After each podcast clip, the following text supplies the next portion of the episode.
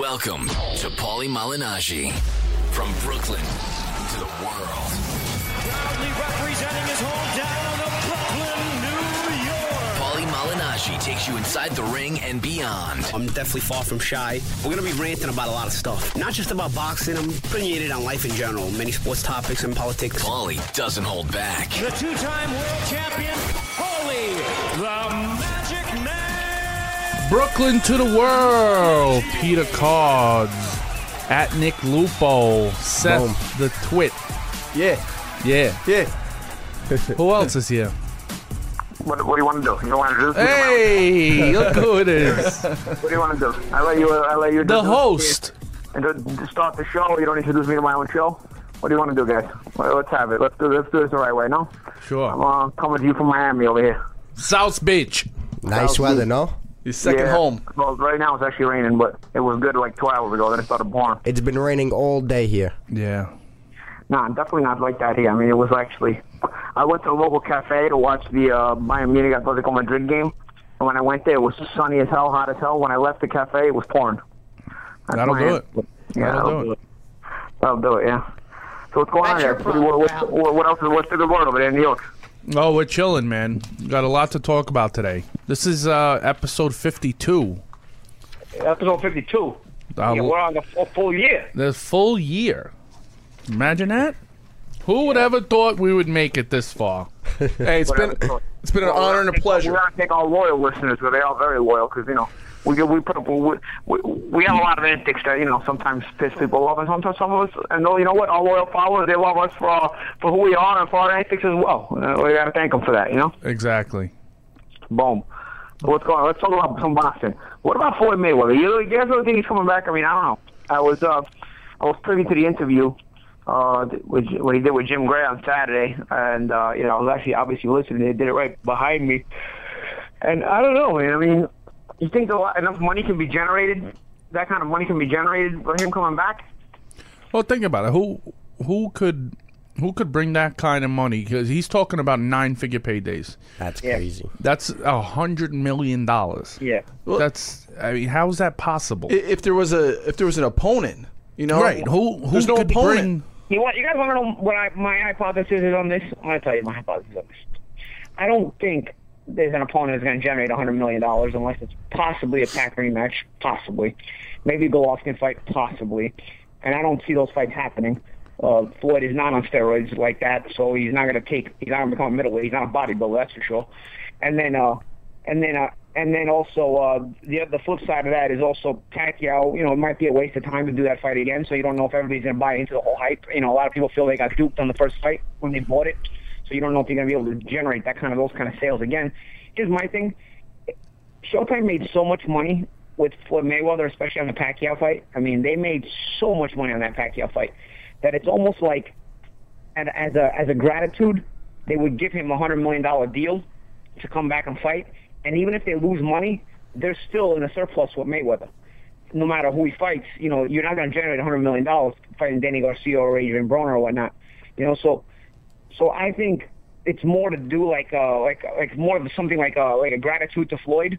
And uh, if they give it to him, they'll take they'll stay in the red for that particular fight, but they'll obviously be in the green on the overall. I, that's the only thing I can possibly, the only concept I can possibly think of that would you know they would actually be offering him nine figures like that. You know, so who knows?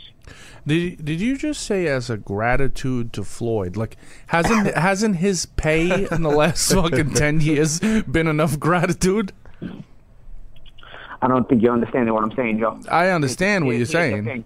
They've made so much money on Floyd Mayweather in the Pacquiao fight that there, there's no way they can wind up in the red. After that fight, they made so much money, an astronomical amount, that they just want to keep their guy happy. So if, if they didn't come to a deal to keep their guy happy, um, you know, it's possible that you know they'll take they'll take a loss for this particular fight. Which on the overall, if you're looking at it as a businessman, you look at your you look at you say you buy a stock. You know, you buy a stock at, at 20. If it goes up to 80 and then it goes back down to 50, you still made, you know, you still up 30 points on it. You know, you don't look at it like you lost 30 points, you know? So, so that's kind of the thing here. You know, I, I think, uh, I think with Floyd, even if they lose money on this particular fight, they'll still be so much in the, in the, in the green from, uh, from the Pacquiao fight that uh, you know they won't mind it. You know, and then they, you know it, it, it's about keeping the, the business relationship with Floyd open. You know. The thing is, like, some of the opponents that Jim Gray, I, I give Jim Gray credit for mentioning fighter names. I thought that was good. Like mentioning Triple G and mentioning uh, maybe winner Thur- Porter and uh, Thurman. And, and Floyd did not seem interested in fighting any of those guys, and I don't blame him. I mean, but so, but then who who could it possibly be that could generate any interest? My, I'm thinking it's going to be Danny Garcia. I mean, Garcia has a, a, a pretty good resume. Um, and, you know, it, it's a stylistic matchup that kind of favors Floyd, even though, you know, Danny's a solid fighter. The, the stylistic matchup favors Floyd. Um, and, you know, he, they said he, I'm sorry, guys. They said he trademarked uh, TBE 50, 50, yeah. like that, Yeah, right? and TMT 50. and TMT 50. So, so you know, I, I think it's you know, th- those are like little hints that you know, why would you trademark those things if you don't intend on, you know, making them a fact? You know, and, and that's the thing. I'm, I, I, I I'm, I'm getting to the point where I really, I will kind of, I would be surprised if he doesn't come back. I mean, Well- after having heard that interview, I'll be surprised if he doesn't come back. Paulie, what about you? Think to be any interest in a, a rematch with Canelo? Um, you know, That's another guy that brings that kind of money. Yeah, yeah, and it's and it's the middleweight title. You know, at 55, sure. yeah, yeah. I mean, yeah, 155 catch catchweight, whatever. But you know, Hey, Sugar Ray did it. Why can't Floyd do it? Sugar Ray Yeah. got the light heavyweight title at 68. He did. He sure did, Seth. You're a, you're a, not only are you a historian, but you're a gentleman and a scholar. Oh, That's thank you, right. sir. Thank Yeah. you. He sure did. Ray Leonard did do that. So, so it's uh, you know, I mean, that's that's that's within the realm of possibility. That's a good point. You know, well, Canelo's a very good point. I mean, and that's actually a fight that could generate the the nine figures. Yeah. That's actually a fight that could generate the nine figures. Huh. That's, that's, that's really interesting, especially when you put it into the mix, into the little bit of the equation that the, it's for the middleweight title now. So Floyd will get a chance to win a six weight class. Um, you know, And regardless of what Canelo wants to make the catchweight at, you know, for, for for Floyd that would also work. You know. and if Well- Canelo doesn't want to fight don't Triple see G, Canelo fighting any real middleweights because no real middleweights can make 155 pounds. They just can't, you know. if he wants to fight Triple G, why not take a big money fight with Floyd first? Because win, win or lose, he could still fight Triple G after that. Well, yeah, I- yeah, I'm sure he could. I'm sure he could. Yeah, you're right. Uh, but uh, I gotta say, you know, the, the Canelo fight. Yeah, I, I can't believe I hadn't thought of that. I really give myself. I really. I really mad at myself. I, I can't believe I wouldn't have thought of that myself, especially having heard the nine figures. And that Canelo makes a lot of sense. Uh, It's just- well, it you and I have spoken about that in the past, like you know Yeah. uh, the Yeah. fact that Canelo is so much of a bigger name now than when he fought Floyd originally. That Yeah. there's always that opportunity to to get it again. But Mm-hmm. um, I don't know, man. What about how, what about how he gets he gets defensive and throws in Andre Ward's name when. When they brought up Triple G, but they asked him who pound for pound the best is right now, and he says Chocolatito. Yeah, yeah. I- That was I, Joe. I, thought, I, thought, I thought it was Andre Ward. I mean, I, for me, the pound pound guy is Andre Ward, not Chocolatito. Uh, Chocolatito is an exciting fighter. He's a good fighter, but I, I, I like Ward. I like Ward as my pound for pound guy right now. I think you, you made that point really well last week. I think you really nailed it. What? That that, that Ward is a pound for pound. Yeah, we sure did. We sure worked into it. Um, so what about the fights over the weekend? What do you guys think? Let's go, man. Let's go. Let's go. What? A lot of fights this you wanna weekend. go? Let's talk about them. Yeah. Okay. Let's start with the early card first. Let's talk about uh, Berto and Ortiz. First, first of all, for our UK followers, uh, I know Hughie Fury got a win over um, over uh, who's the Cameroonian guy that gave Chris Arreola that tough fight that time. Remember Pete? Um, yeah, I, I know who you're talking about. Yeah, they they ended up they ended up uh, he ended up getting a win on points or a technical decision or so whatnot. But that's a pretty solid win because that guy wasn't not an easy guy to deal with, you know. No, that wasn't an easy guy to deal with. So good win for Hughie Fury. He uh, tries to continue the, the the Fury legacy, I guess. And then uh, what is he? His cousin? His brother? What is he? his first cousin, yeah. That's Oh. what they said. They said his first cousin, yeah. So that's a win over there. And then uh, let's go into the the early card here in the states. It was uh, the Andre Berto versus Victor Ortiz was the main event, but I still haven't seen all the fights. But from what I heard, is all knockouts. I mean, did you guys? What did you guys think of that card? The card. The card was phenomenal. Uh, as, as action packed as you could get. You, you couldn't ask for a better commercial for PBC than Right. that, that card that was on Yeah, Fox on Saturday. It was like You know what the shame is? I heard it didn't get good ratings. That's a shame. Because if people would have watched, I'm sure they would have been really entertained. You know, the problem is you're also going against the NHL playoffs, and the Capitals and Penguins are playing at the same time. Yes. Yeah, that's uh, true. That, that's a, that's a tough one, you know. Especially of all matchups in the playoffs, the Capitals Penguins is probably the the the elite matchup in the NHL playoffs, you know.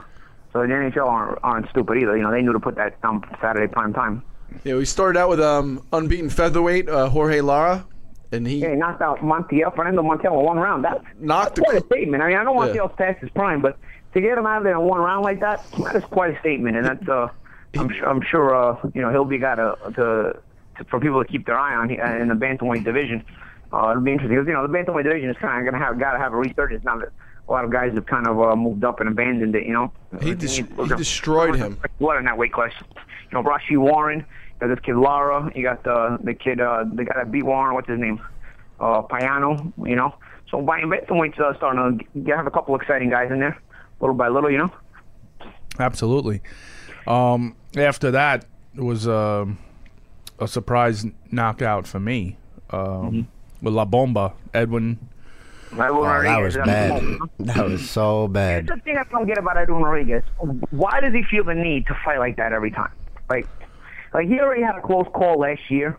Uh, I forgot who the guy was. It was on PBC. It was one of the better fights on PBC. Both guys were down, and he survived it. You know, like he just gets into these slugfests where he's they're literally just throwing haymakers, and he just starts throwing haymakers. Like, Throwing why- haymakers, he he couldn't get missed. Like he, if you missed what- him, you had to be What is the trying. What is the issue, dude? Like, like you, I'm sure you go in the gym. You got Ronnie Shields as your trainer. I'm sure you're working on technique. What's the problem when you get to fight night and you can't seem to have any technique? It's not the first time he's done this. Like, what's going on over here, bro, dude? You know what I mean? Like, it's it's it's it's why it's actually a shame. He's a pretty good fighter, but it's it's it's wild. Um, and obviously, you know, it was only a matter of time if he kept doing this that he was going to pay the price. It was only a matter of time. Um, you know, he he, should have learned his lesson last year when he had that close call. If that's not a lesson learned, I don't know what is. And obviously, if you don't learn your lesson that night, you got Thomas Williams who uh made you learn it the hard way. So a big knockout win for Thomas Williams. Of the biggest one of his career. And he uh, was calling out Adonis Stevenson after the fight. So, you know, maybe we should look for uh, Williams versus Adonis Stevenson pretty soon. I guess he made himself the mandatory. Is that what it is? Yeah, Yeah. yeah. This this was a, a shot at the at the title, the winner. No, we can talk about uh, Stevenson, but I, I'd love to see Fonfara and Stevenson again. You know, I mean, I'd love to see Fonfara and Williams even. You know, uh, Right. I know Fonfara's playing relatively soon. He's got something coming up, but he's for me, he's one of the more exciting guys PBC has. Hey, Paulie, to to your point with uh, Rodriguez, he actually was quoted after the fight. He said, "I didn't fight the way, the fight I was supposed to. I was supposed to go in there and box, and I didn't do it. I should have taken my time." So, Well, listen, let's not get crazy. He's not a boxer. Let's you know. Pure boxer. No, he's not. But you do go to the gym and learn. You, you, Right. you don't get this far as far as Edwin Rodriguez has gotten in his career by fighting the way he did Saturday, by fighting the way he did last year, and that other crazy fight. Like that's- you don't get very far in your career if you fight like that. That's like club fighter mentality, you know? Right. So obviously Edwin has more ability. The problem is, I don't know what's gotten into his brain lately. Like he just decides, like you know, this is the way I'm going to fight, and and that's it. It's you, you basically just you, you got to hit the lotto. You're going to, either you're going to hit the lotto or the other guy's going to hit the lotto. Because the other guy, the other guy obliges, which these opponents he's been having have been obliging, and they've been slugging it out with him. It's just a matter of who's going to hit the button first. You know, it's crazy. It's crazy, but you're not going to survive a fight like that all the time. You know. Yeah, I mean, uh, he was getting hit with everything, and and his hand, just his hand positioning, his hands were low. He's wild, like you said, and he actually i he actually got to the point where I thought he was gonna wear Williams down. Well, that's the thing about boxing and, and fundamentals is they are more important at close range. Fundamentals of boxing at, at a distance obviously are important, but they're not as important because you know you're at a distance enough where sometimes you can, you know, not pay a price for your mistakes. But at close range, when every single punch in the book you're in range for, you can be hit with every single punch in the book. Your fundamentals have to be tighter. Yeah, and so you can't get in there and start slugging in that way, in that reckless manner, because again, like I said, I mean, you're gonna wind up like Edwin Rodriguez at a point. I mean, and it's it's a lesson he, he obviously didn't learn last year. I mean, it's and like I said, it's a shame. I think he's a pretty good fighter, but you know, and you got a trainer like Ronnie Shields who obviously knows what he's doing. You know, you gotta you, you gotta build that. You gotta burn that into the guy's head. You know, I don't know. I don't know. Obviously now, I'm sure he's gonna have learned now after that loss. But you know, Hopefully, you learn now. you, you don't want you don't want to have you don't want to have learned uh, a lesson like that having been defeated because now you got to rebuild and you got to do that whole go through all the business the shenanigans of the business of boxing. You don't want to deal with that, you know. Yeah, think about it. You were right there to get a title shot if you if you get past that hump, and now you just put yourself back. God only knows how far. Yep. you had one one other light heavyweight fight on there too. The card, uh, Phil Jackson. Yeah, that's our buddy actually, Phil. Yeah, I didn't realize Phil got knocked out by uh, David Yeah. Benavidez. You know, they told me Benavidez looked spectacular, but I didn't realize it was Phil that had had uh, had fought David Benavidez. So what happened? I know again, I didn't see his card. What Benavidez Benavidez looked good, but Phil also like we know you know we've seen Phil. Uh, he didn't look like himself. I don't know what what, what it was. Uh, hands down, a little too relaxed. Um, he just was getting hit. He, he he couldn't get out of the way. So I, to me, it just didn't look like Phil. You know, like Phil Jackson. Um, I, I don't know what's up with him, man. He's another one that was so close. Even when you gave him that that speech about when he was fighting, what was it, Darnell Boone? Yeah. And you told him, listen, look good the next time. You you're in a good spot right now. And he ended up getting caught. And now he comes into this, and he, I don't know. He just looks so weird. He, he he was like too relaxed. Like me and Sharif were like, what what is he doing? His hands are at his side, and once he started getting hit, that was uh, like he couldn't he couldn't hack it. But Benavidez can fight, right? I mean, he's Yeah, yeah, yeah. you know, this is Jose Benavidez' brother. We know Jose knows how to fight, but Jose is like a little stagnant in his career. He's so inconsistent. So you know, I'm wondering how David is gonna wind up being. But obviously, it's a big win. I mean, it's not a big win where on a national or international level people don't know Phil Jackson, but you know, we know Phil's been a quality fighter. So to have a win over Phil Jackson, you know, you're well on your way, and you're doing uh, doing something right, obviously. And uh, David Benavidez, obviously. especially especially in the second or third round, whatever it was. I think it was a second or Second third. round. Second round. I mean, and overall, man, it was awesome to watch those fights. Like, it was Oh, just it was so action packed. Yeah, it's And the main event, the main event was. Uh, listen, I, I, if you put a gun to my head, I would have said, I would have said Berto. Of course, Just you have to. just because of the mental state of Ortiz, nobody knows what it is. Uh, And the And opponents, picking- the I was opponents picking- Berto I was faced. picking Berto for this fight because I think you have to build to a tough fight for if you're Ortiz. Ortiz cannot just fight cupcakes and then just uh, be in the tough fight. Not because he doesn't have the ability, but because on the mental side of it, he needs to be tested in some fights first, kind of to build his mentality for a big fight. And, and uh, he hadn't had that, so I wasn't.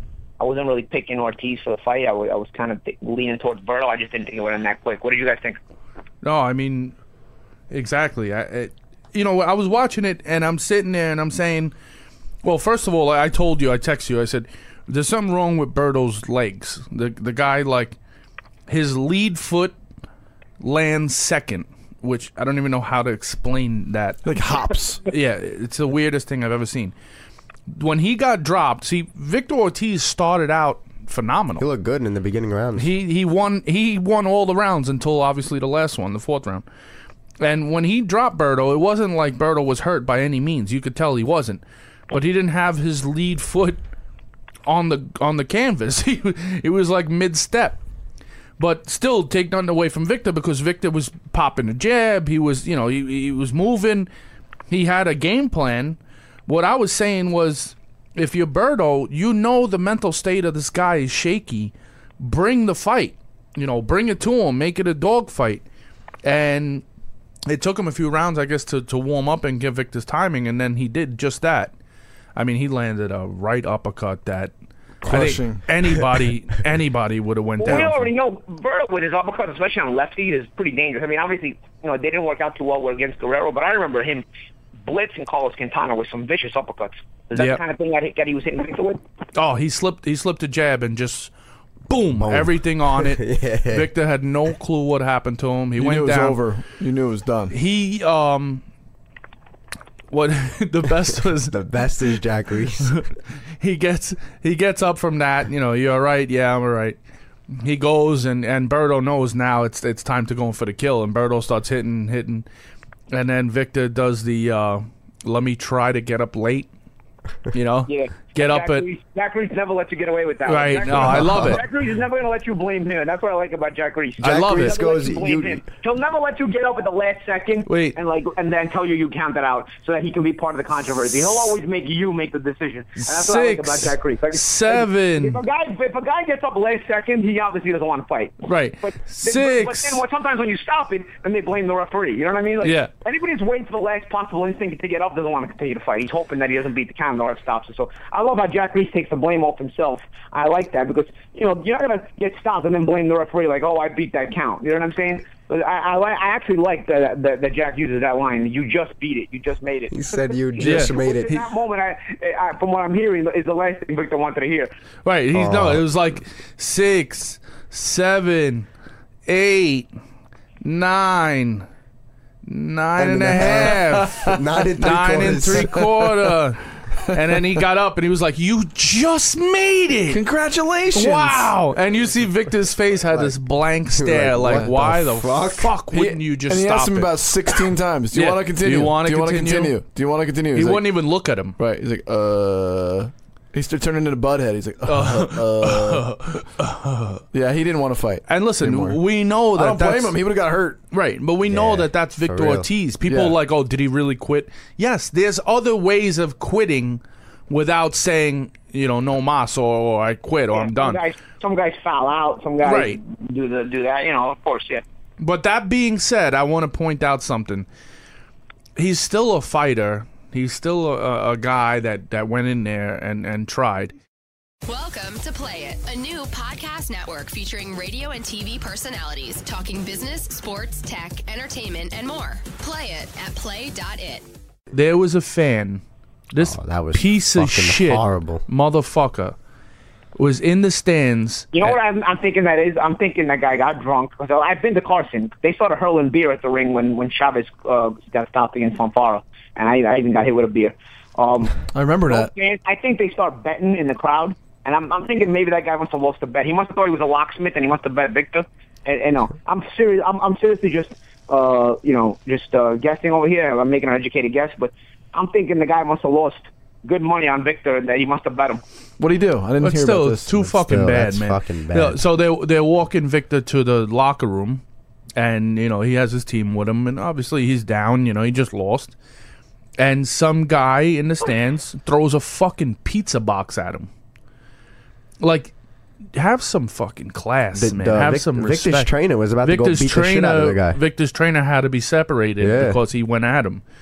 oh, um, really? yeah. Yeah, yeah, yeah. There's there's no place for that in this sport. I mean, in any sport, you know, in any sport, Yeah. but a guy that goes in there and and you know has enough guts and courage to get in a ring, and you're gonna go throw shit at him. I mean, listen, it's very simple. if you don't like the guy, you don't want to uh, approve of him as a Mexican. If you're a Mexican, he's not one of you guys. Okay, don't go to his fights. It's very fucking simple. Of course. Of course. It was horrible, man. But what if you bet like you know you you put one of your locksmith wages in and, and then you see him quit? Like you'd rather just you'd rather just lose. You don't want to. And he and he fights and he goes down fighting and you say you know what all right I bet him but you know but, what, but when you got when you bet on a guy that, that's quit obviously it's, it's his bad if he bet him because you know uh, you already know the guy has that history but you know Right. w- w- would you be a little bit more teed off? Yeah, I'm not gonna disrespect a guy like that. Of course not. Of course not. You know. I'm the moron for betting on him. You know. No, that's, that's, that's classless. That's just no class.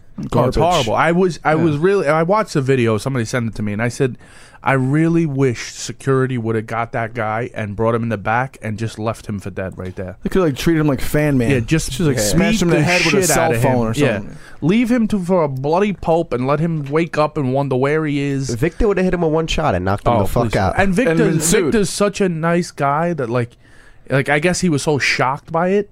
That Yeah. he just like walked He really to the didn't locker react room, to it. like he had his hands on his face, like he, he must have been like, "What the fuck? I just got out of the ring. Like, give me a break." I just got beat. Like, Yeah. yeah. doing this. Yeah. What a low life scumbag. you gotta be a real scumbag. Did Victor try to attack him or just a No, Nah, the just trainer. the trainer. Victor just kept walking. He like really didn't react to it at all.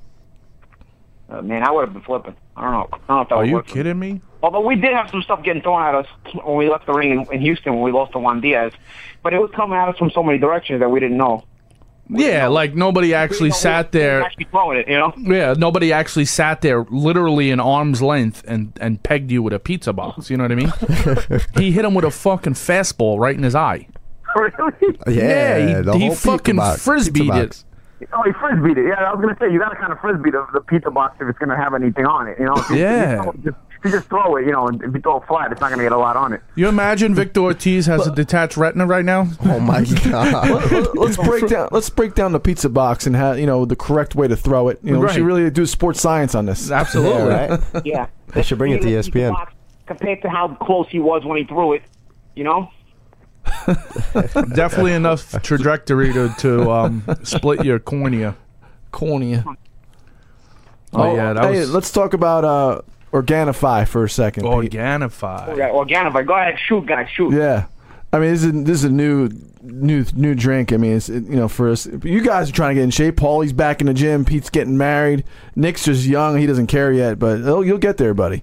But you know Organifi it boosts energy, eases stress, erases belly fat. Hello, Pete. Yeah, I could Yeah. use that definitely. And you know it's e- it, you know I know you're trying to juice, you know not steroids, but like juice juice. and you know it's easier than eating vegetables and juicing. You know you just you Right. just drink. No shopping, no juicing, no blending, no blending, no cleanup. It's the best tasting greens on the market. I've tasted it. Nick's had it. You like it? Yeah, it's great. Yeah, see? It's organic, it's vegan, gluten free, dairy free, soy free, all the things you're not, Pete. I could. Yeah, Yeah, Pete, you could definitely use it. The wedding is less than two months, buddy. I'm free of a lot of stuff. It's definitely not gluten. All right, I don't even know how to say this, but this is a special ingredient. It's called ashwagandha. It's shown in clinical studies to lower cortisol. You know, that's the fat storage hormone. Increases energy, improves mental focus. Wow. Wow. Did you hear what I was saying? You're not focused. No, no, now, I'm focused. I'm, that right. made me focused All right. actually. Well, tell them about the offer. Oh, the offer. Come on. Our listeners get an additional 20% off by going to www.organifi.com. And of course, there's a coupon code. What is it? Paulie M. Paulie M. How do you spell that? P A U L I E M. Boom. You spell it with a Y, you get nothing. Yeah, you get zilch. Don't spell it with a Y, you get nothing. You I spell mean, it with a keep up Y and, and you end up looking like me. This- yeah, at this point, if you if you don't if you still spell my name with a Y, you haven't been. Yeah, obviously you haven't. You're obviously pretty new to the show. You know, and You know, we spell our name with an I E. That's right. And uh, you know, everybody's so on the go and always you know in a hurry, and nobody has the time to like take care of themselves the best way they can. So this is a great thing to do to, to make sure you're getting the right That's my nutrients in your body. excuse. Now I don't have any more excuses. You have no more excuses. Yeah, that, that's not even Corona Light. It's Corona.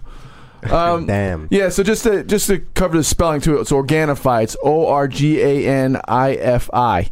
So that's a cool name too. I like that Organifi. It's almost like Wi-Fi. Yeah, It's so- Organifi. So now we got Pete. Can, we're gonna get Pete Organified.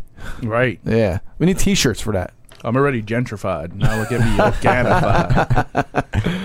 Uh, all right. So you need to use the bathroom, or we can keep going. we can keep going so good? far. We're good. Let's get to um, Showtime Showtime. Can we get to the fights? Yeah, Showtime fights were Showtime. Paulie, take us through it. You're on the train. You're down, going down to DC. What's going on? I'm taking the train. I took that way. I took the train down to DC, obviously, and uh, you know we worked the fights on Saturday. Uh, I mean, I, that's why I missed the Fox fights. I worked uh, the the super middleweight fights. Uh, James DeGale and uh, Chunky, what is it, Porky Medina? Porky, Porky.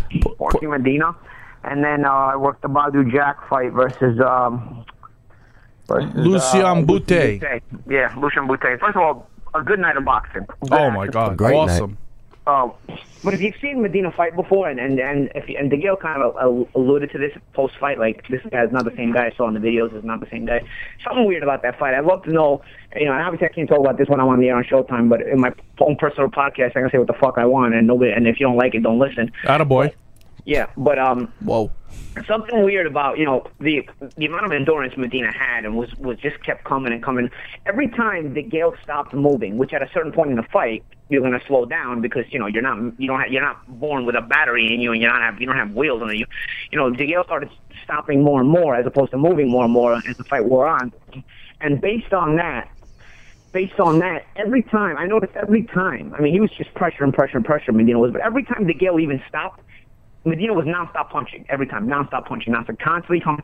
The problem I have with that is in between all of this, you're getting hit, you're getting popped, you're getting constantly, you, you know, you, you're you're getting sent in the wrong direction. You know, it's fatiguing. Chasing down a guy who can move as fluidly as DeGale is fatiguing in itself. Chasing down a guy who can move as fluidly as DeGale while he's popping you around is also more fatiguing. So, Popping you around, he landed some vicious, Yeah. vicious combinations. So all the more reason why as the as the fight wears on, you're you know this is the thing about this is the beautiful thing about boxing is the quality shows itself as as the fight wears on, and this is the problem with performance enhancing drugs is and again, I'm hypothesizing here. I'm not trying to put it on Medina for sure, but you know, this is what it seems to me. And this is the problem with performance enhancing drugs is you're starting to eliminate the quality bubbling to the surface, and just whoever's on the garbage is bubbling to the surface, and they're making they're they're not paying for their mistakes. You know, obviously they're not paying for anything that they're doing wrong anymore because now the endurance is higher and and and there, there's more in the tank. You know, and. uh you just have to know. I even remember coming up the ladder. Remember, Pete, we spoke about the, some of the sparring sessions in the gym, and it's like guys that were really rough in there. And I, and I remember thinking, like, you know, like you just hang in there and you and you keep boxing them the way you're boxing them, and they're making it tough. You keep boxing them the way you're boxing them, and then like suddenly they'll just there comes a point in the middle rounds where they just collapse, they just crumble because they've been working way too hard to get to you, and even if they've been giving you some problems, the eventual over the top effort that they've been putting will eventually collapse them. And your quality, when you haven't been burning as much energy, will take over more and more as the fight progresses. In this fight, it was different though. The quality of DeGale, obviously, you know, he's going to be fatigued, but Medina isn't fatigued at all. Whereas Medina sh- should have been getting fatigued, maybe even more fatigued. And it has nothing to do with who's in better shape or whatnot, because you can only be in such good shape at a certain point that you're clean. You know what I mean? So, so I don't know. Was just I, I, I had to put it out there that it was a bit it was a bit strange to me. Now, having said that, James does complicate the fight for himself. I do think James fundamentally um, could be a little bit better. James is confusing to a guy who tries to time you. This is here's here's the thing about boxing. This particular style James DeGale has. He's an athletic mover, a guy who can punch out of both stances, fight out of both stances, throws a lot of awkward punches, a lot of from weird angles. Those are the things that bother a guy who's trying to time you. If you're trying, if you're a guy who's trying to time James DeGale, he's a nightmare because he's he's, he's switching up the tempo on you so much. For a guy like Medina who's going to fight the same, what, no matter if he's fighting a righty, no matter if he's fighting a lefty, no matter if he's fighting uh, James DeGale, no matter if he's fighting Golovkin, no matter if he's fighting Peter Cards, he's going to fight the same no matter what. he's he's one track minded. A guy like that, you beat him with fundamentals. You're not gonna, you don't have to, you don't need the trickery because he doesn't care about the trickery. He's not trying to time you anyway. So you're not, you're not gonna throw off his rhythm with the trickery. So I would have liked to see DeGale maybe lead more with jabs, little feints, just little fundamental things instead of, you know, the lead uppercuts, to, which was spectacular. Don't get me wrong. I mean, he did some spectacular stuff. But also, it was another reason why the fight ended up being close because Medina, who never got tired, obviously, and, and you're throwing, and, and as DeGale, you're throwing these punches from weird angles. What happens when you throw punches from weird angles? You know, your balance has to be reset after you throw them. So in the moment you have to reset your balance, you know, you, you know, you're tiring a little bit. You're tiring a little bit as opposed to simple jabs, simple feints, simple simple combinations like one twos and one two threes and one two ones. That's how you beat a guy like Medina. And and you keep on your balance whole time. You never need to reset. You just switch in. You just switch in and and you smother. And another thing DeGale doesn't do, he doesn't he doesn't, he doesn't smother. He doesn't smother and initiate clinches. Sometimes on the ropes he would make Medina miss about seven eight punches in a row. Medina would kept throwing. He would throw like another seven body shots on top of the seven eight punches in a row that he missed. I mean Medina was just a punching machine. He just didn't stop. And so if a guy is like that also, the way you stop him is you clinch. You know, you, you step in, Smother. stepping out when you make him miss, and you smother. You know, you smother him, and he's got to he's got to restart. He's got to reset. The referee, you force a break. You know, and and James has to learn to do that a little bit more. I- That's that was another thing about it because every reset you you have goes back to the middle of the ring, and every reset favors the more athletically gifted fighter, and that would be James DeGale in that fight. Absolutely. I, I, I can't disagree with you on anything you just said. It's it's a hundred percent. Um, yeah, and and listen, they're talking about uh, people thought that the judges had it off. Listen, I don't. I'm sorry, James DeGale won the fight. it was very competitive. What does that mean? He still won the fight. He's landing vicious combinations. You know how many of, of Medina's punches were off the gloves and off the shoulders and off the elbows? And and DeGale's were clean, clean shots. I mean, the guy. How many uppercuts was DeGale landing with both hands? Yeah, no, he was he was he was uh, from different angles, working off different angles, working on different. uh You know, it, it was it was a beautiful. It, it was he was boxing beautifully, but I just think, like I said, he made the fight a bit more complicated for himself. Absolutely. No, there's ways to simplify it. And like you always said, keep it simple, stupid. You know, sometimes the easiest things fundamentally fundamentally and, and technically can just cool a guy down and not give him any sort of confidence. He allowed he allowed Medina to get confident by by sitting on the ropes and you know, if you're letting a guy tee off on you, even if he's missing, he's going to keep trying, especially somebody that uh, you know, with the uh, speculations keyword. Yeah. Um, but and listen, Medina's tough. He came, you know, he tried hard, but he came, he saw, he tried to conquer. Right, exactly, came up a little short. Uh, but- I, I like another thing with Lucian Bute and Badou Jack. Now, getting some tweets that some people did think they had, they thought Lucian could have won, and it wasn't as far fetched a decision as they could have been. Dude, I don't know. I mean, listen, I watched the fight. Badou is more composed.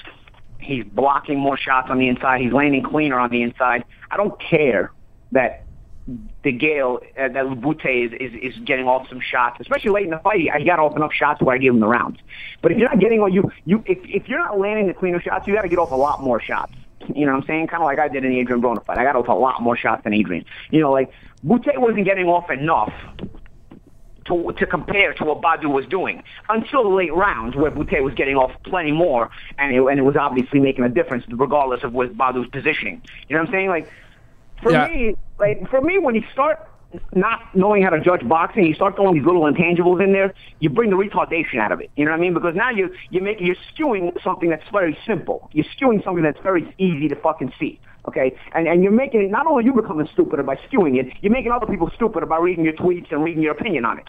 Badou Jack won the fight, guys. There's no fucking if ands or buts about it. Badou Jack won the fight. It was actually a pretty easy fight to score. Bobby had the better positioning. He was more accurate inside. He was he the sidestepping. You also got to give credit for the little things in boxing. The things maybe a lot of people don't understand. The way Badou was sidestepping and changing position, every time they were inside, Badou was in the better position. Every time. He knew how to be in the better position. He would take a little step this way, or a little step to the other side, or a little step back to create his own punching space. Every Badou commanded the positioning of where the fight was. Even when they were inside, he commanded the positioning of how the fight was fought on the inside. So there, there is no way you're going to tell me Bute was doing enough in the early rounds to get any rounds at all. There's no way because even the little intangibles, which actually matter, not the intangibles that don't matter, the intangibles that actually matter, Badou had the advantage. Hey, Paulie, I'm looking at the final punch stat report. I mean, Badou Jack landed 278 punches. Forget about the Seth. Forget about the punch stats because that's that's Nintendo. I don't want to hear about the punch stats. that's Nintendo. But- I, I, don't. I don't believe in punch stats as a guy playing Nintendo. I believe in my um, what my eyes see. Right, no, no, believe what my eyes see. because punch stats aren't any kind of stat at all. It's just a guy playing Nintendo pressing buttons when he thinks a punch lands and when it doesn't. That's all it is. There's a guy sitting ringside. There's absolutely no fact to it, fact based anything on punch stats. It doesn't tell you how clean any shots landed. It doesn't tell you. It doesn't even tell you if the punch landed or not. But- it's just that guy's opinion of whether a punch landed. I understand, but even so, like a hundred punch difference and and, out, and outlanding every round. I mean, how could it be a draw? It's kind of Yeah. crazy. No, of course, of course. But I don't. I, I go by what my eyes tell me and what I watch, and I and I, I I know I understand what I'm watching, and then from that perspective, I uh I, I felt uh, pretty comfortable with with uh Badou winning and Badou winning clearly. And props to you, props to you, Paulie, for saying you know backing up what Floyd said about the judges because you were 100 percent Right. right. Yeah, Yeah. man. I mean, you, you, enough, enough. You, there, there should be no second chances for judges like that. I mean, first of all, if you think Bute won the fight or had a draw, there's a reason why you're not a judge. You, you shouldn't be a judge. And anybody, and any judge that had to fight a draw or, or, or Bute winning shouldn't be a judge either. That's it. It's very simple. Either you're corrupt or you're too stupid. One of, but for both reasons, you're out. it's like it's like Robert De Niro says in Casino. Either he was too he was either he was in on it or he was too stupid. Either way, I cannot have a guy like that working for me in my casino. That's right. You know what? I'll be honest with you. When you watch the fight, uh, somebody hit me on Twitter and said, De Niro in Casino. All you got for me, right? Are you fucking kidding me, dude? "That was great." You Are find you out of your mind? yeah. That's unbelievable. You guys unbelievable. So, listen, you watch it, right? Somebody hit me on Twitter and says, "Oh, a great, a great night of fights. Too bad the judges ruined that um, They sure did. the Bute fight." Uh, no, I'm sorry, the DeGale fight. They got that wrong. I said, if they got that wrong, what about the Bute fight? Right. it couldn't be any more wrong than that. But when you look at it, I mean, you know, you could speak on this more than anybody. There's times in a fight where you have to make adjustments. To me, I felt like Bute got a late start and had to warm up and get the you know the the blood flowing or whatever, and you know it, it was a little too too late for me, and and that's why he lost clearly. But even as far as making adjustments, he would pivot to his left. It got to the point where Badou Jack literally could throw a right hand with his eyes closed, and you knew that the guy was going to be there for it. There was no adjustments defensively to get away from that.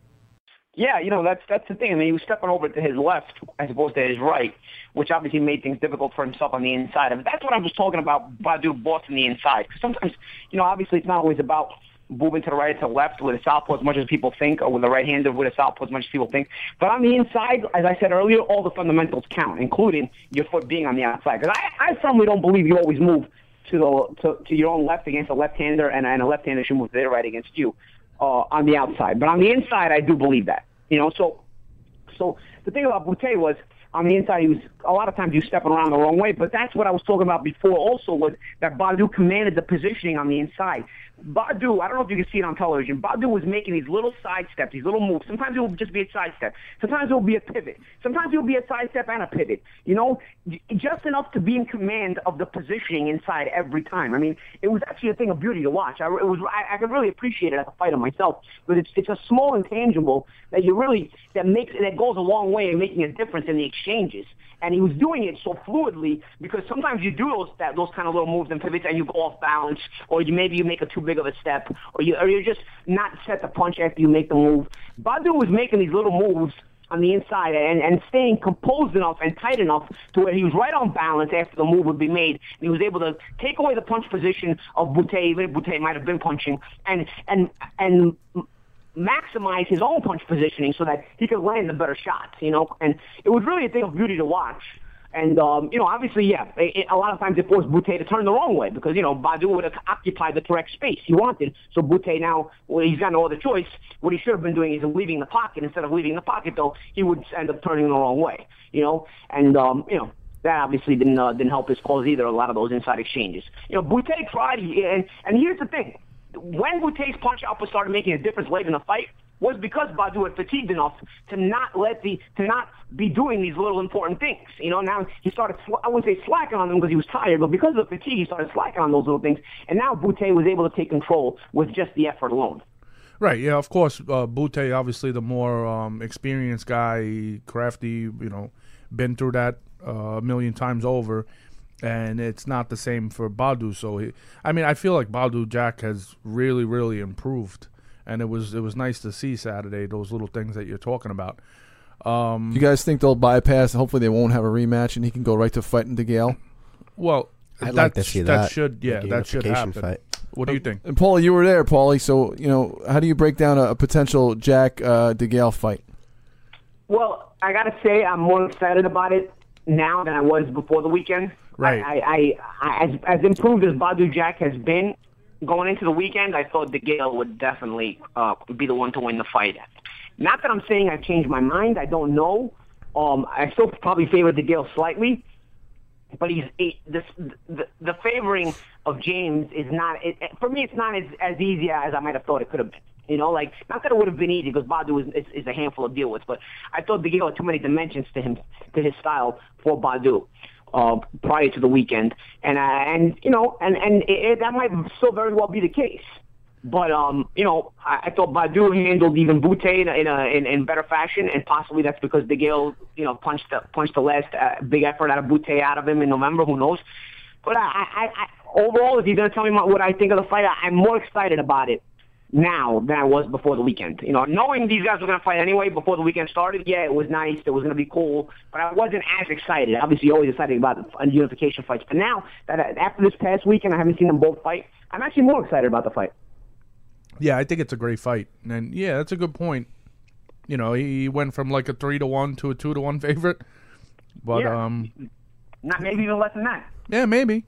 I still pick DeGale. I just think he has too many weapons in his arsenal. I think it's a little too much for Badou, but it will be exciting. It will be a great fight, and it's something that should definitely happen. Unification should always happen. The best should fight the best, and that's how you get the the pound for pound guy in that class. You know, um, definitely going to be exciting. I'm looking forward to that one And that leads us to this Saturday. this Saturday. Boom. What's this Saturday? This Saturday, Canelo. I'm working it for the Brits. All the Brits out there, guys. I am working on BBC Radio this Saturday. So listen to Five Live. Listen to the match on Five Live, BBC Radio, Saturday. Canelo versus Khan. I will be on the call, most likely with Mike Costello, my my partner in crime. He's he's usually my partner in crime for the BBC Five Live shows, uh, Five Live Radio uh, broadcast. I go to Vegas on Thursday, so be, be tuned in even on Friday at the weigh-in and whatnot. I'll probably uh, you know be covering the fight, be covering the weigh-in and whatnot on Five Live. And uh, of course, fight night. You know, tune in. You know, I know you guys obviously want to watch the fight, but maybe watch the fight and hear us call the fight instead. You know, put the volume down on your TV and uh, to, to put on five live on the radio and uh, watch the fight with us calling it. You, you'll enjoy it. It's the 155 pound championship. Yeah. On Canelo weight, right? Is that what they call Canelo, it? wait, that's what they've been calling it on social media. Canelo's belt. it's his own Middleweight version. title. So uh, are you guys You know, watching? I, I do hope eventually the middleweight title does, does get contested at 160 pounds again. I mean, because that's that's actually the weight class that it is. It's, it's a You know. I you know what's crazy? We always criticize. Uh, I mean, obviously Jim Lampley and Max Kellerman because they're you know when it comes to blowing the the star on the show, they they really have no shame in doing so. They do a good job. Yeah, they're phenomenal. you would think they had no teeth and they were giving gummies out. but um, I saw something on social media. Roy Jones called out Canelo in a sense like, bro, stop demanding certain weights. Like, if you don't want to fight the guy, say, listen, I'm not ready to fight the guy. But trying to make him come down, you know, five pounds from where the where the belt belongs is is horrible. I was happy to see Roy do that. It shouldn't even be allowed in the sport. Right. Well, that's uh. You're 60, you're 60. You- Your buddy You could come in at any weight you want to come in at. Uh, Pacquiao's the one that started that. well, Floyd did too. Oh, Leonard did it too. Like I said before, Sugar Ray had Lalonde come down to 68 from 75 back in the day. That's like 20 years ago, 25 years ago. Sure. Sure. So, uh, you know, and Paul, you've made that point several times. Like, you know, if the weight is what it is, if you want, Canelo can come in any weight he wants, under 60 or under. Right. Doesn't mean you have to make other people do it. That's the thing. The, the the business also dictates these kind of moves. You know, if people buy into it, you know, then then it's going to keep getting done. You know, and you know, you're not you- you're not going to boycott the fight. Then if, if people know you'll buy it, if, if these people know you'll buy into the fight, then they'll keep doing it. It's just like Chavez Jr. You know, you, you're sick of him making weight, not making weight. You're sick of him not giving, not training for these fights and whatnot. But you still keep buying the fight, right? You still keep going to the fight. The guy's still selling ten, fifteen thousand tickets when he fights, right? So, I mean, It's a good point. you're you're a glutton for punishment if that that's the case. You know you're uh, you're gonna keep getting that. You you're gonna give these people no other reason to change their habits. You know, and so uh, And it- same thing with Canelo and Canelo weight. You know, I mean it's a situation where you have a very good fighter who probably isn't a middleweight. He's managed to win the middleweight title, and now uh, you know you have this uh, situation where it's title a, a real middleweight can never fight for it because I, I don't I don't really believe there's a middleweight in the world that can make 155 pounds. I mean, if you can make 155 pounds, you'd be fighting a junior middleweight. You wouldn't be fighting that middleweight. You know, Right. just like myself. I mean, if I had to fight a fight at 142 pounds, I could no longer make it. There's a re- I wanted to at the 140 pound division because I couldn't make weight anymore. You know, so you know, if somebody's trying to at 147 pounds, somebody's trying to give me a catch weight of 42, 43. There's no no shot. You got no shot. I can't make the weight, no matter what. I, even if I want to, as bad as I would want to, eh, my body just won't get there. You know. So you know that's the problem with 155 pounds. I really don't see any middleweights being able to make that weight. So Canelo will constantly be defending the middleweight title against non-middleweights. That's, Or- why prob- that's why the, the, the, the point you made at the top of the show, Pete, was you know Canelo and Floyd is probably the best option for this. Yeah, You know, you're right. That's bad because can, Floyd can beat Canelo uh, if he beats him again, then retire, and the middleweight title becomes vacant, and then maybe a real middleweight can win it. You know, Well, happens- that's that's what I'm here for. You know, I bring up the good points like that. Oh, Canelo Floyd? Not only are you- That not wasn't- only you- not only are you a good guy, P, but you're a gentleman and a scholar. Thank That, you. that was me. I was a gentleman and scholar. You guys, are, I was a was gentleman and scholar. You're killing me, Paulie. it's something crazy. It's something crazy. I mean, I don't know. Uh, something crazy. but, you know, but what if they throw twenty million in Triple G's face? Is he going to try to suck that five pounds? Maybe, but like you said, maybe he can't even do it if he wanted to. Pause. No use I of. don't know. But he's Yeah, gonna try know. his 'Cause If he threw 20 million in my face, I don't think I can make on. I can't make 142 pounds, dude. I can't do it. Like I'll die making 142 pounds. You know, so I don't know. Maybe Golovkin has an easier time making the middleweight limit. Um, I don't know. I, I, I, but you know, there's a reason guys fight at these weights. If you if you can make 155, odds are you can make 154. At which case you be campaigning at junior middleweight. You know. Uh, Well, that's where he started. So uh, I guess. yeah. you know- he started at welter, man, because uh, because he fought Jose Cotto at welter. Oh right. But he was a kid still. You know, at that time, you can't really count the teenage years. No, no, no, no, no, no, no. I'm talking about Triple G. Oh, oh, Triple G, yeah. Triple. G started at 154. So the fact that he's at 160 now, I think he he he's probably one of the rare cases that can make 155, especially that he was throwing it out there for Floyd. So you know you can't use the excuse that you can't make the weight now because you would have been able to make it for Floyd. So, um, but yeah, either way, this this is all like a moot point, a moot conversation.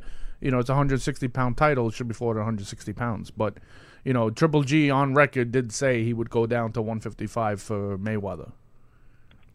And, and uh, Canelo would be big money too, so he'd have to consider it for Right. that as well. So he can't make 55. So That's- Triple G can make 155 for Mayweather, and he can make 68 for any any super middleweight except Ward. Right. Yes, correct. Interesting. Interesting. That's, Uh, so you guys, you guys that's, give called, that's called putting your foot in your mouth when you when you talk. you know? Absolutely. You know, and you know, you, you, and Triple G's honestly a great fighter, but you know, maybe the maybe the quotes should be left uh, out of Abel Sanchez and Golovkin's mouth. Obviously, if that's what they're saying. You know. Right. you guys give Khan zero chance to win on Saturday. Is that correct? Negative. Mm-hmm. Yeah, I- zero. I can't see him going all four rounds without uh, by avoiding all the blitzes. I mean, you know, I can see him having good spots, but as soon as uh, you know, he runs into a tough point, uh, I don't. See I could see him Canelo- starting off the fight. Well, good. let's all right. So let's do let's do this for fun, right? Um, the over and under is nine and a half. I'm going with the under. That's just me. It seems to make sense. Let's let's try to make an actual prediction. We all we all feel Canelo's gonna like kill him eventually. yeah, I say, I say he stops him in four. four. Yep. No, I don't Yeah. think four. I I don't don't, know about I don't four. see the fight- I don't see the fight going past six. I can see. Okay, so six. Yeah, I, I, I, that's the most. I mean, I don't see it. All right, pick a round. I said four. Uh, I'll say. All right, I'll say six. Six. I'm going with eight. Eight. He's cutting it close. Sneaky. I think Khan's gonna look good in the beginning, and then I think just Canelo's just gonna wear him down at the I end. don't, I don't think I don't think Amir's going to look good, but I think he'll have some mild success in the beginning. I, I, looking good is a, I, I think a bit of an overstatement because I think Canelo is. You got to keep in mind Canelo has trouble with this kind of style, but Canelo also knows that for the next for the past ten weeks he's been training for a mover. Like like there's no surprise in the way Khan, Amir Khan's going to fight Canelo, and I'm sure Canelo and his team know this too. So I'm sure they've been preparing for jabbers and movers and whatnot. and he fought Floyd, so he's been in there with some speed and some uh, quickness. Right. Yeah, well, Yeah. Floyd and Khan are two different kind of fighters. so Of course.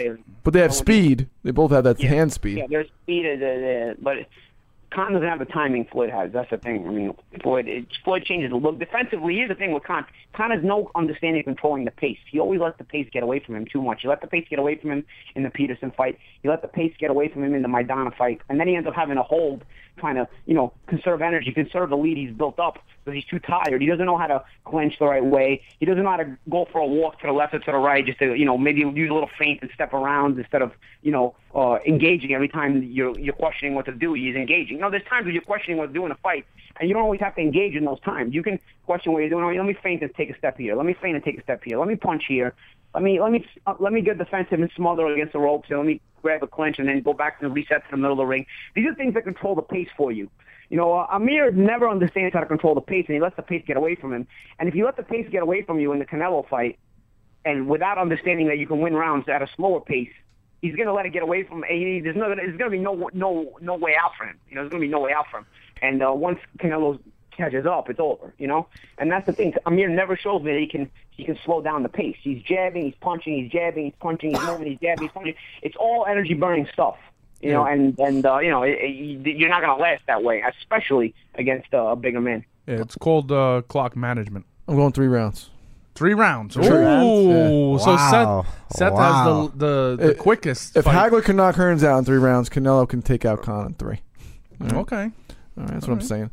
And on the undercard, I'm noticing a fighter named Diego De La Hoya. Is there any? Re- is there? Is that a relation? The un- That's Oscar. That's Oscar's. Uh, that's Oscar's uh, cousin, nephew. Nephew. Cousin, nephew, Yeah, yeah. cousin, nephew, yeah, something like that. the Yeah. the undercard's actually really good. Yeah, we were talking about that right before we started. Yeah, That Curtis Stevens opens up the Curtis pay per view. Stevens opens up the pay per view against an undefeated. Oh uh, yeah, I think his name is Patrick Teixeira. Teixeira, yes. Yeah, and then He's on uh, the mark to share. yeah. Patrick Teixeira. Yes. Yeah, from Brazil, no I think. No relation to the Yankees player. No relation to the UFC fighter.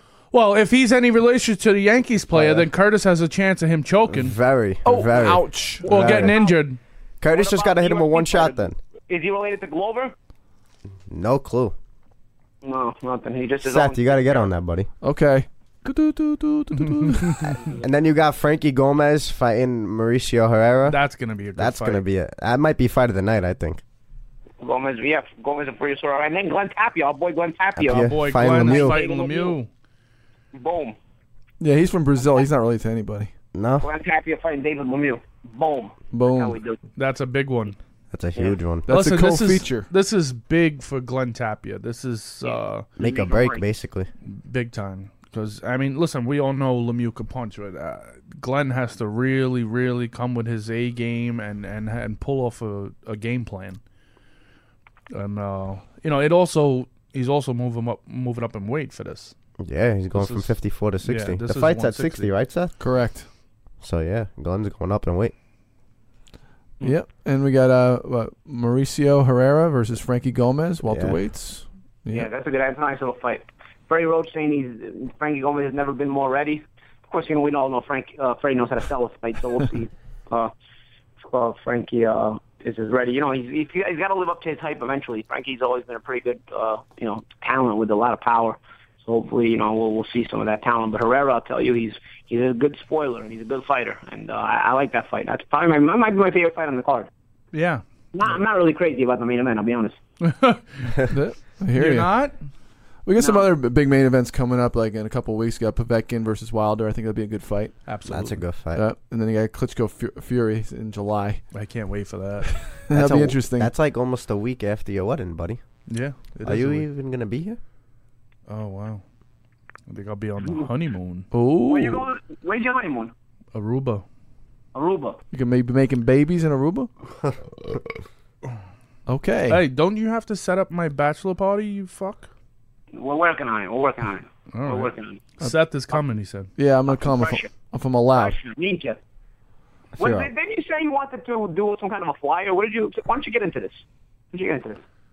Well, I think being that it's going to be like a national holiday for pimps and and uh, around the world, Oh, yeah, yeah. Respect. it's like it's like retiring my jersey. You know, oh boy. I think Yeah. we should promote it, and uh, even if some of our listeners would like to maybe come and uh, say hello, Sell tickets.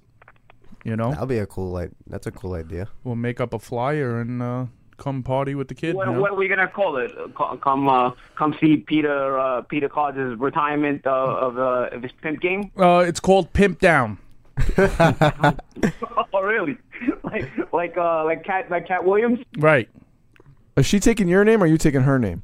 you got a better shot of hitting a lotto, kid. Uh, the ding ding.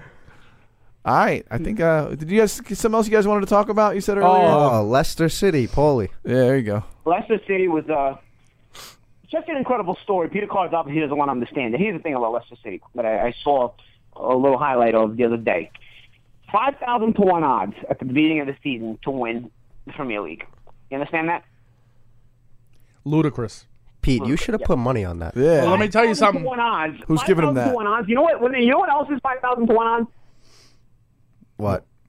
The odds that Christmas will be the warmest day of the year. Wow.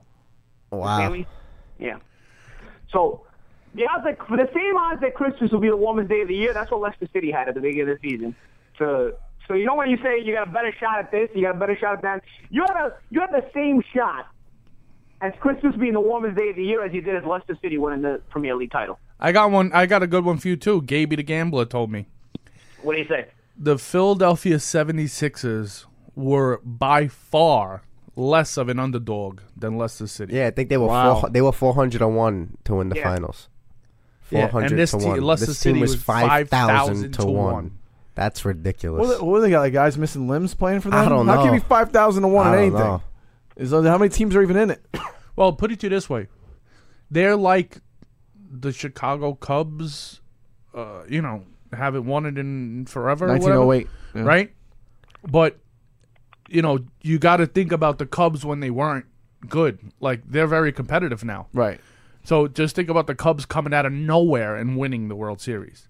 I hear. you. They compared it to Buster Douglas, even though he was only forty-two to one. Forty-two to one. Yeah. Yeah. Yeah, no shot. That, dude, that's like that's like a guy that never put on boxing gloves winning the heavyweight title. Right. that's like that's like Peter knocking out Wilder. I think Peter will get better odds. I think so. Pete still got some. He still got some lateral movement. I don't have much movement. um, I reach for beer. no, it's crazy. It's it's impressive, man. I'm I'm happy for them. Just think about the the poor fucks from you know from that area that uh, you know you go your whole life without watching your team win or even compete for that matter. And now they you know they won. No, it's like They it's were like the going it's like crazy. the 1980 hockey team, right? U.S. hockey team. They were like had no shot, right? Yeah, but still, Yeah, what? but even that wasn't five thousand. Right, No, no. shot. Dude, Not nothing even- is five thousand to one. Nothing that's five thousand to one. Dude, you gotta five thousand to one is like me going into the U.S. Open and winning it. Golf or You know what I tennis? Golf or tennis? Both. You know what I mean? I, I would. I think you could do it. I got no shot actually. No, you're a good athlete. It's crazy. You're professional. Good for um, them, man. I'm happy for them. Hopefully, there's a guy that's 80 years old and watched them lose his whole life, and um, you know was able to watch them win because that's something special. Clap for them. Absolutely, absolutely, very impressive. Mazel tov, as us, us people say. L'chaim now. Word. All right. We'll wrap So it what up. do you think? Uh, so how's um how's? Florida since you got back? It's been hot as hell. I actually worked out this morning. You know, I, I've been on the boxing news. I'm on the I'm on the mandatory for the EBU title. Uh, Euro- Leonard Bundu has the European Championship, European welterweight championship. So I'm uh, I'm a guy that uh, you know, I'm considering it to see if. Uh, and here's reason I'm considering. Obviously, I've always wanted to be the European champion, but I also feel like the European champion always gets a shot at a big fight afterwards. So I feel like uh, they're not letting me get a big shot at anything. So I feel like maybe if I can beat Bundu and look good, which is hard to do, beating Bundu and look good. I mean, he's a guy that even if you beat him, he doesn't let you look good, and he's a spoiler kind of a guy. He turns lefty and righty constantly, solid body puncher, a bit of an underrated guy with a great chin. Um, if I can beat him and beat him convincingly, I can maybe, um, you know, make my way for uh, one more big fight. So I'm considering taking this fight. I'm trying to work out the details. And uh, I've started working out. I was working out at Fifth Street Gym. Shout out to Dino from the Fifth Street Gym. Shout out to Donato from the Fifth Street Gym. How's Guys Adriana from the Fifth Lima? Gym, Everybody. Adriana Lima is actually in New York. So if you run into her, let me know. Uh, yeah, I definitely will. Hopefully yeah, we will. me know. Tell her I said what's up. Why don't you put her on and bring her on the podcast? That would be Yeah. great. What, what, that's what Peter Cards is up there for, guys. I mean, he, she's in New York. I mean, it's up to Peter to find her. What Come you gonna on, Pete. Yeah. Yeah, I'll go stand on Sixth Avenue and just hope that she walks by. It's possible. Yeah. So that's uh that's the thing with uh with that. So I'm I'm trying to see I'm, I'm trying to see if uh if it, this is worth doing, and uh you know if I can make the weight. I'm trying to drop weight. I actually sparred this morning. I sparred seven rounds this morning. Believe it or not. Nice. Yeah, in in the thousands of degrees heat in this gym. Death, death. But uh, I like to. I, I- I don't like to. I don't. I'm not the kind of guy that likes to start training just working his way back in. I like to see how bad I'm in shape, and then that way when it's thrown right in my face, like when you try to spar like that, I mean you, you're just in horrible shape, and then you you you know you kind of realize, okay, this is what I got to work on. You know, like I got to. This is how I felt today. I felt like tired, and so you know we we want to avoid this again. So let's get to work. You know Right. you know, it kind of sets a tempo, kind of gets the engine going, you know. Absolutely. Gets the juices flowing. Yeah, so that's uh, so we'll see. We'll see how that that that flows out. And you know, the the ultimate goal would be I would like I would still like a Adrian Broner rematch. Um, it's not it hasn't it hasn't really gotten a lot of attention about it aside from social media. My great fans and the great people on social media, you know, they've gotten they've retweeted a lot, they favored a lot of uh, me requesting the rematch with Adrian Broner. But from a business perspective, nobody has even uh, taken Well, God forbid, God forbid they would ever take the fans' uh, perspective into only account. that, I mean, it's a fight that sells. The fight, the, the, the first fight was the most, the highest rated Showtime boxing event in 2013. It's a fight that's going to sell. And in all, re- in all honesty, if I'm, uh, if I'm going to be honest, PBC needs all the ratings they can get, and um, me versus Broner would definitely bring a lot of those ratings to the table. So you Li- know, live from prison, Showtime, Championship Boxing. yeah, of course. If Adrian Yeah, can you fight him on D block? That would be awesome. That would be cool. No? Yeah, D Block, like with uh, with uh, who was on D Block? Who used to rap about D Block? Um, That was a Stallone movie, right? Styles, Styles P, no, huh? Styles P, and uh, and Jada. Yeah, Jada used to always say D Block. Yep. Huh? That's the deal. I mean, what do you guys think? No, I listen. Uh, you don't have to sell me on it. I was there with the whole build-up. I was there when you fought him. Uh, you know, we we all know we saw the numbers that uh, Showtime received as far as their ratings, and you know it's a no-brainer to me. But I think uh, you, Adrian, and your side piece, you guys should have a reality show. You guys should all live together. And shoot a Oh, reality don't show. remind me. That You would be best part fucking about The, great. thing? the best part about the whole thing is that there's still people convinced that that was my girl. Oh, what a fucking Wow, that's fucking Joe. One day, you know what we should have one day? One day I should bring in the the old phones and I should read out loud the texts I got after they the blown Broner fight. That'd be great. I should read out and we don't laugh about them. The texts I got from her uh, for a year, for almost a year straight. I got them, by the way. So pretty. Maybe we'll, maybe we'll, we'll if we're gonna do some comedy on the show, that's what's one option to do. Yeah, we If say- ever have- if we ever run out of material. We saved the last ten Is- minutes for comedy. Is that is that done? Is that dumb broad still alive? Is she around? What, I don't know. You're asking me? Yeah, no, I, nobody knows. Who knows? I googled side piece. I didn't see her though. I couldn't find her. You googled fucking desperate whore and nothing came up, huh? You know what the shame of it is? I tell you what the shame of it is. I've had like serious girlfriends that probably deserve to, you know, have gotten press off dating me. That when you Google Paulie Malignaggi and girlfriend, she comes up. instead of Google girlfriend. I'm gonna do that right now. Like I've like serious girlfriends that like, you know, like fucking. They actually could say they dated me, and they probably deserve more press than than that chick. You know, it was crazy. It's crazy. I mean, I had a I had a really good chick. You know, um, my first girlfriend, Francesca, was a really good chick. She was in And the then, uh, docu in your documentary. Yeah, it was in my documentary. The girl I was dating in my documentary was a you know really good chick, and she obviously deserved a, a, a lot of praise. And then my ex girlfriend, Carol Castronuova, was actually a trainer on Biggest Loser. So she was actually on national television. She was a a, a fitness trainer. You know, uh, obviously that relationship didn't end too well as well. But obviously, at the end of the day, these are people that actually dated me, and like you know, you figure you'd Google my name, you'd you'd you'd at least get the right people. But it's that's that's the that's how the media works, guys. You know, and that's uh. Yeah, the media works wonderful. We Uh, always- actually, we can always regurgitate the side piece just for the sake of the promotion. I mean, that's I don't I don't see a problem with that, but you know, I, I don't I don't I don't uh, barring if we can stop the stalking from happening this time around. You know, right? I, I, one thing I will say, it did add to the the drama of the promotion, and I, I would say probably part of that was part of the reason that we got such high ratings was because of all that beefing around about. It, it was almost soap opera esque, you know. And uh, that's what boxing needs a little bit of, you know, some uh, almost like WWE style sets, you know. And you know, you you do the show with Taz and whatnot, and you know they ha- they have these these uh, quirky um, plot lines, you know, in wrestling. You know, maybe boxing could use some of those to, to help sell these fights. You know? Look at Tyson Fury. Me and Adrian had a, a wrestling. Tyson Fury belongs on WWE. type of plot line, you know. Absolutely. But no, it adds, you know, and UFC tries to do that a little bit from time to time too. McGregor, look at McGregor. I mean, it, you know, people like the personalities. They want, they want it. It's sports are entertainment, and it- more than ever, it's entertainment. It's competing with all the other content out there too. And sports are the only thing that people watch live anymore. Really, Right. you know. So I, I think it's great. And you were, you were definitely a showman in, in your career. Do you so- know what I watch live now? Oh, What do you watch live? The debates, and Trump is gonna win Indiana tonight. Everyone tune in, watch the guy. Everybody hates him. And eventually, he's going to have to go to prison to debate uh, Hillary, They- yeah, yeah, he's gonna be debating Hillary while she's in the she's in the can. the slammer. Um, yeah, Indiana is tonight. They're gonna see who wins Indiana, and uh, Ted Cruz is hopelessly behind, and um, is just What about Ted Cruz is like reaching? First of all, who names a vice president Right. before they get the nomination? Like, Yeah, how much you- are you reaching? you. Ha- you mathematically are out, but you just picked a vice president. Oh, this just in. Pete, That's a weirdo. Like, I, I here's what here's the thing that I really can't stand: the guy, guys like Cruz and guys like Hillary. They'll say and do anything to win, even if it's the wrong thing. They'll back. They'll they'll back anything that that just to win. They'll say anything. They'll back anything, even if it's not the right thing. If it guarantees them to win, I mean, and in politics, that is just that's that's exactly what's wrong with politics. The problem You know is, it still doesn't guarantee them to win, and they still do it. It doesn't guarantee them to win, but uh, but America is what's wrong. Is what happens when a democracy goes wrong. You know what I'm saying? Like you can't be everybody's friend. A leader sometimes has to make choices that people don't want. You know what I mean? For the sake of better, for the sake of better of, of a better overall life.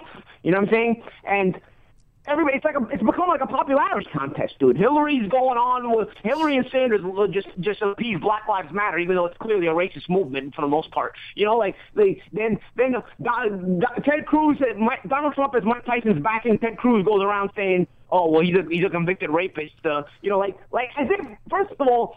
I don't believe Tyson raped that girl. First of all, first and foremost, I'm, I'm uh, Yeah, God forbid. it got- uh, it's not like the judges or, or the court system of the, all- ever got anything all- wrong. Second of all, who the fuck has any control over who backs them? And Right. Even if you were going to count anything against them, who the fuck is it? Al Sharpton backs Bernie Sanders and Hillary. You, he's as racist as they come. What do you? What's the? What, it, it, it doesn't count. You know what I'm saying? Like you can't control who backs who. You know what I mean? Right. That- that- that's the stupidest fucking criticism I ever hear. But I mean, June News obviously jumps on shit like that too. But Oh, they love it. anyway, the point I was saying is Cruz and Hillary, they come off as people that will say and do anything just to get votes. I mean, anything, even if it's the wrong thing. And, and, and I think that's a scary, uh, that's a scary thought. I think that proves you uh, a lack of character. And if you have no character, you have no business running a lemonade stand, let alone a country. Um, uh, if you have no character, so I mean, I don't know. It's, we're gonna get, we're gonna get on this get on this political debate. It's gonna get pretty hectic, but uh, that's my two cents on it. Yeah, what about the riots that were going on in uh, in California and they were trying to stop Trump from getting to where he had to speak? Crazy. They they vandalized police cruisers, broke the windows, were jumping up and down on him. Really? Uh, yeah, but uh, but according to everybody, Trump is the one that incites violence, Well, and well, what did the police do? The police were outnumbered. I mean, they got it under control afterwards, but in the beginning, it was literally like a riot. You don't tear gas these people? Or That's I think that's what they did afterward. Yeah, eventually. Yeah. But you know, according to the media, only Trump incites this kind of violence, not the people that are Of against course, of course. Well, the media. The problem with the media is that they have an agenda to back certain people because there's also money behind everybody else. The only person that there's no no money behind is Trump. He's he's funding his, funding his own campaign. So the the negativity about funding your own campaign is you owe nobody favors. So people will just back whoever they owe the favors to. You know what I'm saying? The the media, the news. You know, and that's the problem. You you can never actually get a real coverage for a for the a debate. You can never get real coverage for a. a uh, uh, a political race. It's, it's actually yeah, you got to actually be smart enough to read between the lines. And unfortunately, in this country, more so than any other country, there's probably some of the dumbest people who definitely can't read between the lines. Well, Trump has a lot of supporters, so We'll see. We'll see what happens. We'll see. plays. All right, guys. That's uh, episode number 52 for me. I mean, you guys are gonna keep it up, keep it going. I'm, I'm off. no, we're done, pal. We're We're done. wrapping it up with it's not All right, this. wrapping it up. Uh, We'll be back next week. I'll be in the studio next week. Uh, and uh, we'll talk about Canelo versus Khan and the whole undercard because I'm, sure- I'm I had a feeling the undercard is going to be better than the main event. So, uh, Hundred percent, it's gonna be better than the main And I'm event. looking forward to being in Vegas.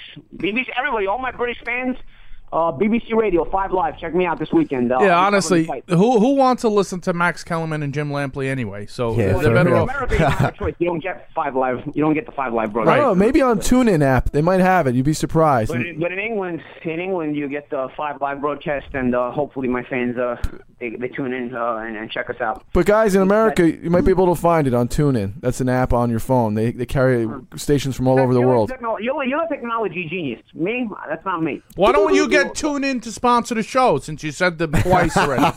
Oh, huh? I'm just trying to get people to listen to Paulie. You're just drinking Fuck. free beer over there. Thank you, Corona. Yeah, thanks, Corona. All right, right, guys. we're out of here. Boom. See you later. Later. All right, boom. We'll be back with 53. Oh, next week. listen, listen. Wow, wow. In two days, Nicky, our little precious baby, turns 21. Boom. Oh, I'm Nick Lupo 24. Is it? I'm Nick Lupo 24. Yeah. I'm Nick Lupo 24. Hit him up on his social media. Wish him happy birthday in two days. Friday, I'm taking him out. 21. Boom. That means you can come to the strip club for the for your bachelor party. Yeah, I'm That's taking him out goal. Friday, too. Boom. All right, fellas. All right. Later. Later. All right. Later.